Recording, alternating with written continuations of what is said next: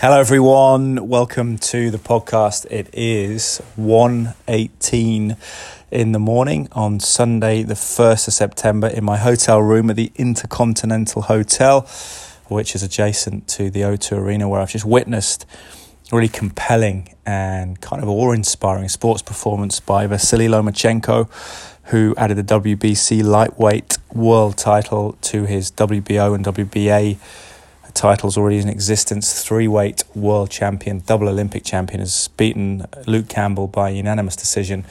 And really kind of just wanted to, to mark it with a little report on here on the audio blog working tonight for Matchroom on their world feed, the promoters behind the fight, and working alongside lots of Sky Sports colleagues. Just spent some time with them post match, just uh, kind of, I guess, digesting, reflecting upon what was a real for me, display of mastery, high level of skill.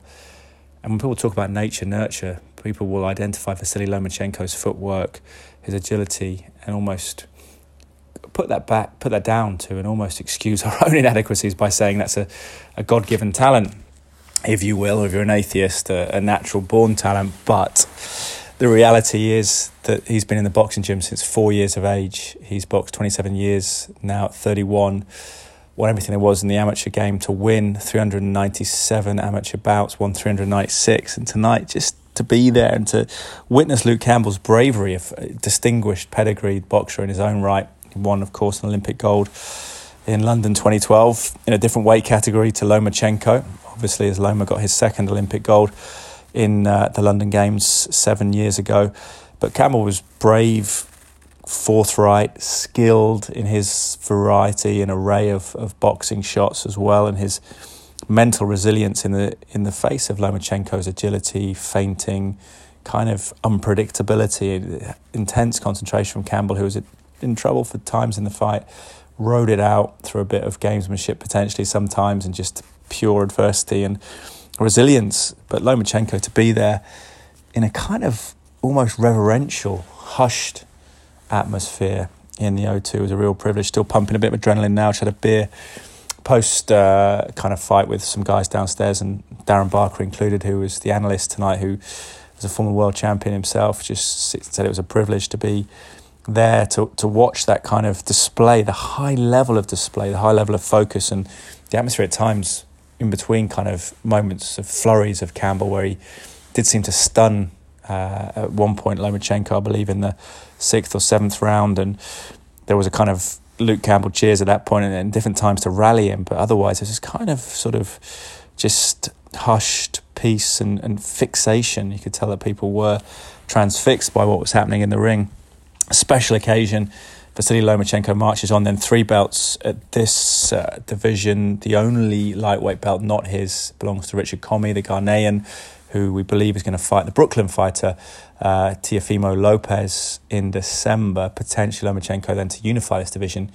Although Bob Arum, his uh, promoter, is full of enthusiasm for top rank. He's in his 80s here with his wife tonight over from the States and was just full of uh, passion and enthusiasm for Lomachenko and for Luke Campbell, who said was a wonderful fighter. But he was here to say he envisages Luke uh, Lomachenko not only trying to unify uh, become undisputed champion in the lightweight division, but dropping back down to super feather and featherweight, that fluidity uh, and that skill set that's given him three weight world titles, perhaps has hit a ceiling at lightweight.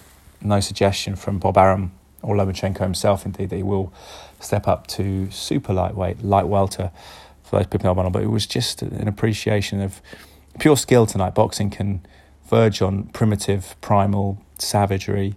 And I've always, as I say, respected in terms of the courage of, of boxers, the, the sheer guts it takes to get into the ring in the face of that primal fear that you face, and that perhaps that's an insp- source of inspiration. But I think in Lomachenko's case, it's elevated to a source of inspiration for all of us, and we can incorporate in our daily jobs or hobbies or passions.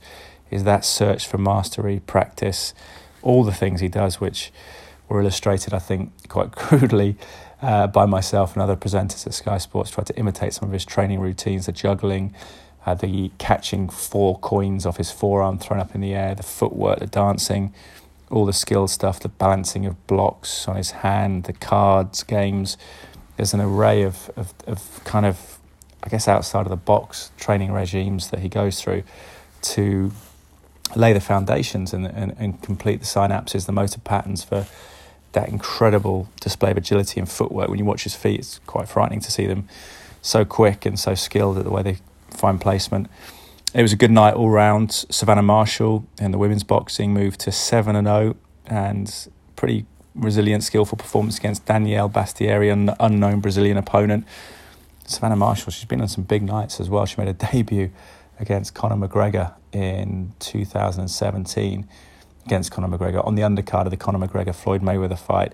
So she's been in some distinguished company, and she was a, a pedigreed amateur, beat Claressa Shields, the only person to have done so. So it'll be interesting to see whether she gets that match upcoming at some point, although she's 5 feet 11 and a half inches, and tonight was a catch weight 12 stone 2, 170 pounds. So she's going to fight Shields, who's the current champion, the queen of the uh, of the middleweight division. She'll have to drop 10 pounds, and she has said she'll do that. And I think Shields might be moving down to super welter, so it could be a tricky challenge, but certainly she's uh, remains undefeated. And there's clinical performance tonight, coached by Peter Fury, who of course coached um, Hughie Fury, his son, uh, ultimately to defeat against Alexander Povetkin, who tomorrow now, on Monday, September the second, turns 40 former world champion, former Olympic super heavyweight champion in 2004, who looked pretty uh, vibrant and vital still, and defeated Hughie Fury unanimously on points. Just had surprising amount of gas second half of the fight, plenty of aggression and positivity we've seen from Povetkin. Usually tends to win his fights by knockout, high knockout percentage, but the man who's only ever lost to Vladimir Klitschko. And then last September, Anthony Joshua, he got his uh, 35th professional victory, and I thought it was amazing, really ageless performance by him in lots of ways. Thought he'd gas second half, not at all.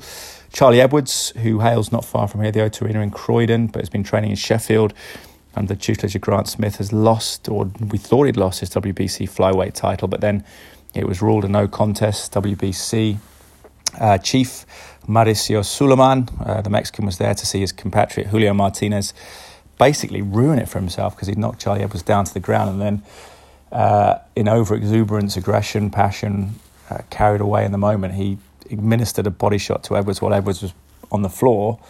Subsequently, Sulaiman, the WBC uh, chief president, said there will be a, a, no contest and a rematch. And whether Edwards will take up that rematch or not remains to be seen because whilst the uncertainty reigned after the conclusion of the fight, before the rematch was announced, and the fact it was no contest, he'd said he struggled to make weight. So we'll see whether he does go back in the ring with a real kind of aggressive, uh, pugnacious sort of man demonstrating sheer willpower. Power. Julio Martinez of Mexico City. Joshua Buatsi moved to 12 0 tonight, 10th knockout victory. First man to stop Ryan Ford of Canada, who's a intimidating looking character. He's uh, covered in tattoos, got a big beard, shaved head.